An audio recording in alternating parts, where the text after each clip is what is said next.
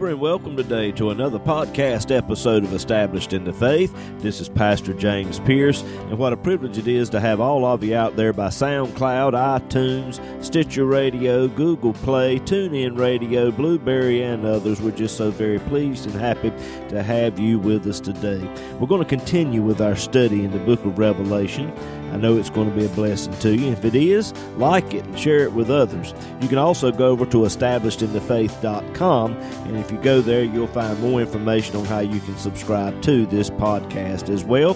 We love hearing from you, so please feel free to contact us with any questions and comments that you may have.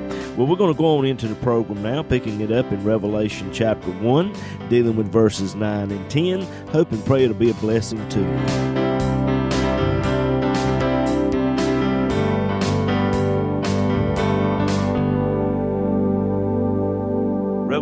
Chapter 1 and verse 9, the Bible says, I, John, who also am your brother and companion in tribulation and in the kingdom and patience of Jesus Christ, was in the isle that is called Patmos for the word of God and for the testimony of Jesus Christ. I was in the Spirit on the Lord's day and heard behind me a great voice as of a trumpet, saying, I am Alpha and Omega, the first and the last. And what thou seest, write in a book and send it unto the seven churches which are in Asia, unto Ephesus, unto Smyrna, unto Pergamos, unto Thyatira, unto Sardis, unto Philadelphia, and unto Laodicea. I want to use as a subject this morning on the Isle of Patmos, but still in the kingdom on the Isle of Patmos, but still in the kingdom. Would you bow your heads, please? Heavenly Father, Lord, as I stand before this group of people here today, Lord, I ask for the anointing of your Spirit. Lord, as I have studied your word, it's time now to deliver this of which you've given unto me to these that have gathered here today. Lord, I ask that you will not only anoint me, but anoint them to hear, to grasp and to better understand your word. Lord, I just pray today that we'll all be drawn closer to you. And I'll ask it all in Jesus' name. And everyone said, Amen and Amen. John was the last of the original twelve. At the time that he wrote the book of Revelation, he was somewhere around 90 years of age. Tradition says that John, in his last year or so of his life, became so feeble, so weak that he couldn't even walk. And that the people would come and get him on a cot and they would bring him to church and they would place him up in front of the people. And he would preach to the people. And in the last few days of his life, weeks rather, he would direct his messages toward those years that he walked with the Lord. He walked with the Lord for some three and a half years. And he would tell the people about the sermons he had heard, the great miracles that he had seen the Lord perform. And as the time drew nearer for him to pass on into the next world, I believe it became a little bit more real to him because he would make the statement, I'm the last one. There are no others. There's no one else alive now that has heard the Lord. There's no one else alive that saw the miracles. When I'm gone, that's it. Who's going to take my place? And of course, the answer to that is nobody. But John left us the gospel according to St. John, along with three letters, 1st, 2nd, and 3rd John, and this of which I've just read to you this morning the great book of Revelation. John said here in this verse, verse 9, he said, I am your brother. And I don't want to spend too much time here, but I feel like there is something that needs to be addressed. When you accept Jesus Christ as your Savior, you enter into the family of God, and your color of skin does not make any difference, none whatsoever. Let me tell you this morning, it is not a white man's gospel. It is not a black man's gospel. It is not a Hispanic gospel, but it is a gospel that is for the entirety of the human race. And I do not think it is appropriate for us to call or consider ourselves a white Christian or a black Christian or a Hispanic Christian or a white church or a black church. Hello. And this denomination is one of the most segregated denominations there is. Is it right? Well, they don't worship like we do. Well, we don't worship like they do. Hey, we're all worshiping the same God today. God's only looking for one thing. He doesn't care if you're black, white, purple, polka dotted, or green. He don't care. He's only looking for one thing, and that is the red blood of His Son, Jesus Christ. That's it. That's all He's looking for. When you stand before Him one day, it'll be the red blood of Jesus Christ that gets you in. He said, when I see the blood, I will pass over you. The apostle Paul said in Galatians 3:28, there is neither Jew nor Greek, neither bond nor free. There is neither male nor female, for you are all one in Christ Jesus. If you're saved, you're my brother. You're my sister. Jesus said, whoever obeys the word of my Father, does the will of my Father, the same as my brother and my sister and my mother. And John said, I am your brother. He also said there in verse 9, he said, I'm in the kingdom and patience of Jesus Christ. If you're saved this morning, you're in the kingdom of God. But now, wait a minute. The kingdom of God has not yet been established on this earth. That will not happen until the second coming. That will not happen until the Lord actually sets his feet upon this earth, and that could be as little as seven years from right now. Well, James, don't nobody know when Jesus is coming back. That's right. But if the rapture were to take place today, some of you are still going to be sitting here looking around, well, where did and why am I still here?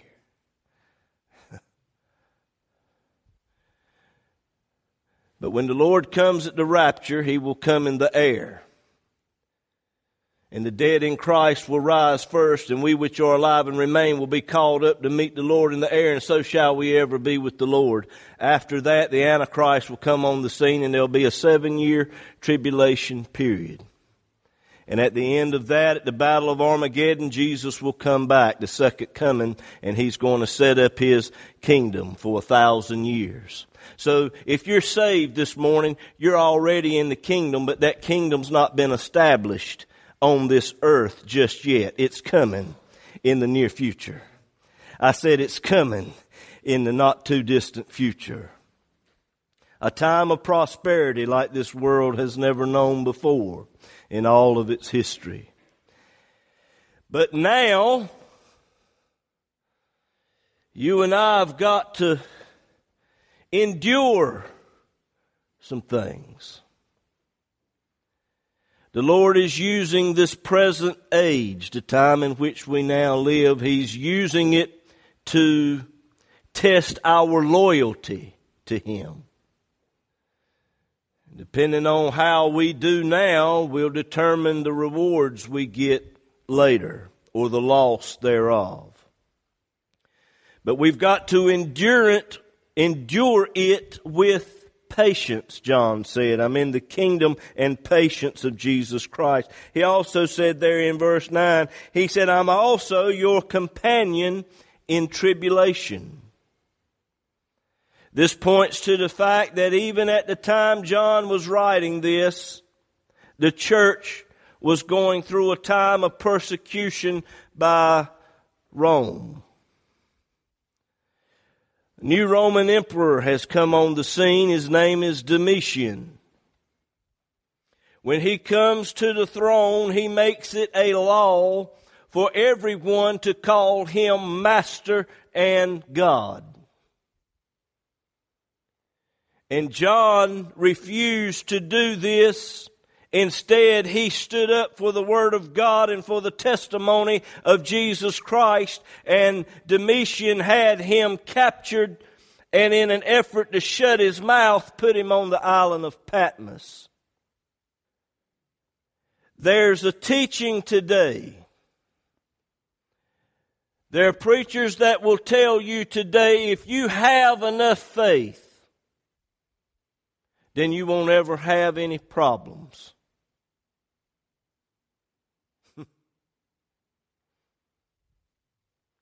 If you have enough faith, you won't ever have any problems. Oh, you need to have the faith that I've got. They'll tell you. Maybe the Lord should have revealed this to John on the Isle of Patmos because he was sure going through some trial and tribulation because he was on the Isle of Patmos. What was the Isle of Patmos? Patmos was a small, treeless, rocky island. It was about six miles wide, ten miles long, it was about 37 miles off the coast of Asia Minor. The Romans took this island and they turned it into a prison camp. They would take the prisoners, the lowest of the low, and they would put them on this island, put them out there busting up rocks, toting them from here to there. And that's what John was doing with no trees, no shade.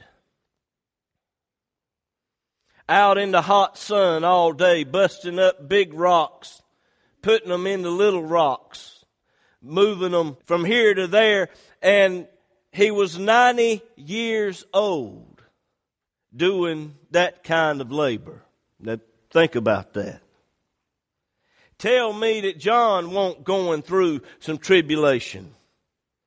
And I know that old devil was only showing if you just kept your mouth shut, you wouldn't be out here busting up rock. But no, you've got to stand up for Jesus Christ. And really, that's what we all need to be doing. Stand up, stand up for Jesus. But when you do, you're going to go through some trials. You're going to go through some tribulations. You're in the kingdom, but you're on Patmos Island. And I think all of us have been there. You either are now or at some time in the future. You're going to Patmos Island, spiritually speaking. There's going to be some trials, there's going to be some tribulations. There's going to be some things that you don't want to do. There's going to be some things that you don't want to deal with. But it was on this island, and I want you to get this. John was in the kingdom. He was on Patmos Island. Domitian was trying to shut his mouth and God gave him one of the greatest revelations that the world has ever known and it has spread the world ten times over for every generation from then up until now. Think about that. Trying to shut his mouth and God give him one of the greatest revelations that mankind has ever known. How is it that God can give such a blessing during such time of tribulation? How is it possible that God can give such a blessing during such a time of tribulation? I believe the answer is found in verse 10. And John said, I was in the Spirit on the Lord's day. I was in the Spirit on the Lord's day. Two things I want to mention here. First of all, he said, I was in the Spirit on the Lord's day. The Lord's day is the day that Jesus was raised from the dead. He was raised from the dead because he had never sinned, not one time in word, thought, or deed. He died on Calvary's cross because the perfect life he had lived made him fit to be the perfect sacrifice for all of mankind. And your faith in what Jesus did at Calvary's cross opens the door for the Holy Spirit to come into your heart and life. If you're saved this morning, you've got the Holy Ghost in you. I said, if you're saved today, you've got the Holy Ghost in you. You've got the one in the very beginning that moved across the waters in the very beginning and God said, let there be light and there was light. You've got the most powerful force in all the universe living inside your heart and life. The power of the Holy Ghost. Secondly, you got the Spirit, but has the Spirit got you? Oh, y'all mighty quiet in here this morning.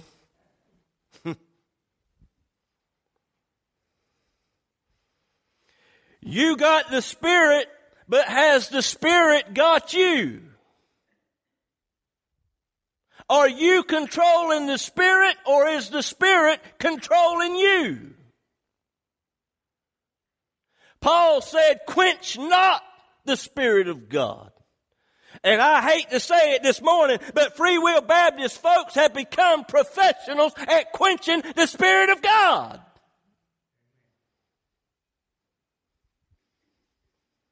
What are you talking about, Brother James? How do I know if I'm quenching the Spirit? Let me ask this question How dedicated to the Lord are you? How consecrated to the Lord are you? Have you disciplined yourself to the reading of God's Word and prayer on a daily basis?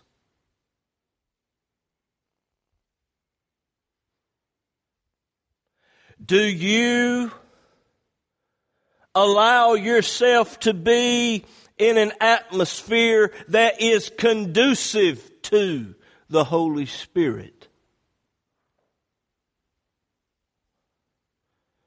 Think about what I've just said.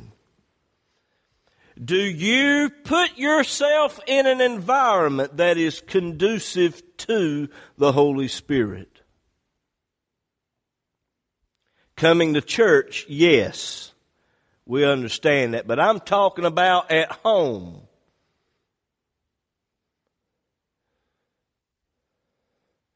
Do you put yourself in an atmosphere where the Holy Spirit can work? are you in a state of worship and praise to the Lord? There's no better way to be ushered into the presence of God than to have some good gospel music by which you can worship and praise the Lord. That's what I'm talking about.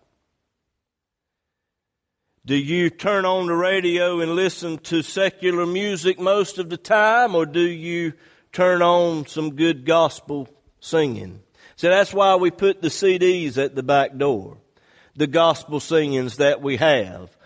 I know they're not much, but I can tell you this it's better than anything this world's got to offer.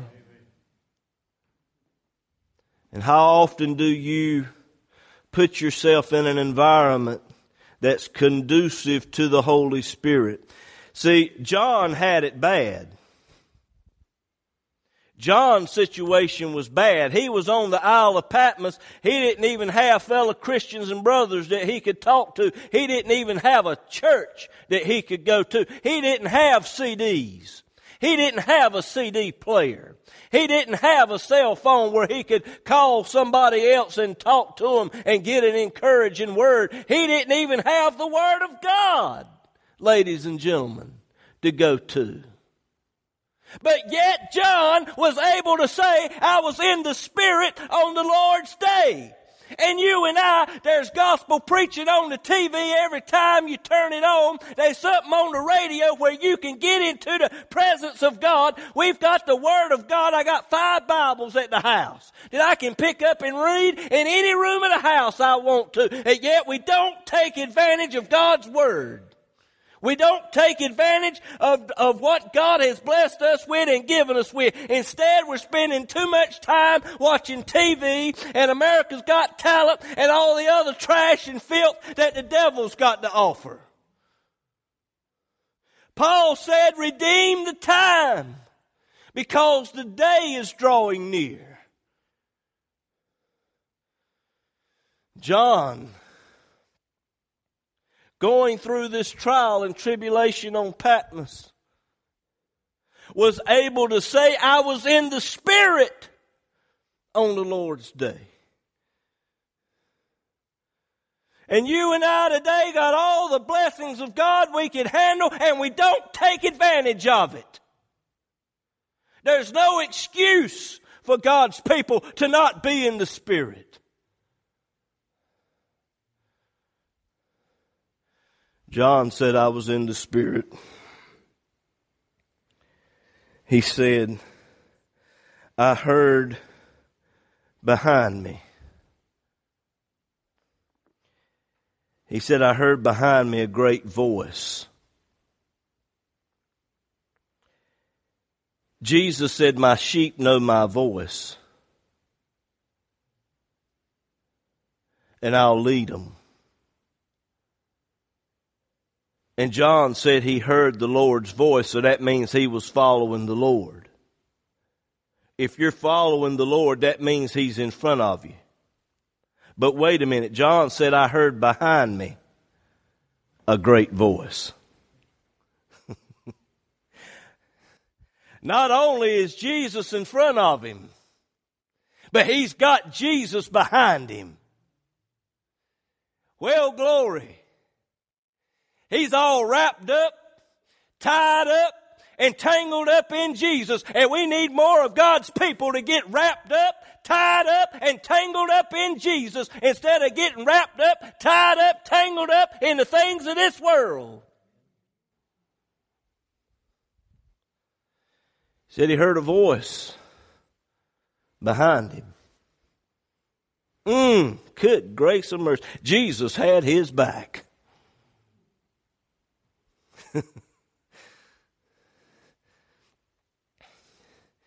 and Jesus has got your back. That is, if you're following him. Now, he said, I heard a great voice, a loud voice. His voice was louder than mine.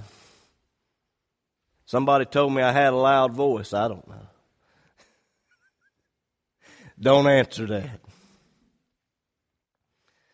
I worked in a place one time where the machinery was so loud in there you could holler loud as you wanted to and people couldn't hear you. It's just that loud. Some of you have worked in some places like that. But you see, it does not matter how loud a person's voice is, it's only as loud as the environment that it's in. Think about that for just a moment. A person's voice is only as loud as the environment that it's in. The Lord can have a loud voice, but if the flesh is too loud,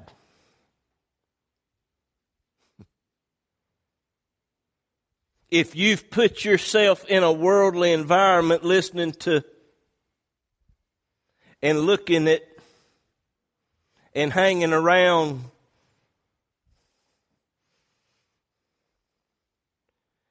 You're in a worldly environment that's so loud it drowns out the voice of the Lord.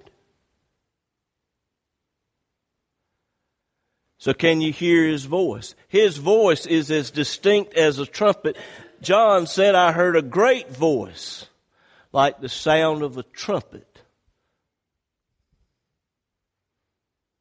And there's some of you, you've heard his voice, but you've turned a deaf ear to it. You're saved. You're in the kingdom. You're on Patmos. You're going through a trial or you're going through a tribulation and you've let that thing allowed you to get bitter toward God. You're blaming God for the mess that you're in. You can't hear His voice because you've got a problem with God. His voice is as distinct as a trumpet. And I'm going to tell you something. If you keep denying God's voice, if you keep turning a deaf ear to God's voice, when the trump of God sounds, honey, you ain't going to hear it. You ain't going because that bitterness and that anger and that mess that you're allowing to harbor up in your heart, that anger towards somebody else, that unforgiveness in your heart has caused you to become lukewarm. And Jesus said, if you're lukewarm, I'm going to spew you out of my mouth. In other words, honey, when the rapture takes place, you ain't going. You're going to be left right here to go through seven years of hell on earth. I'm not finished with my message, but the Lord has said close. I've got a question for you this morning. Are you in the kingdom of God?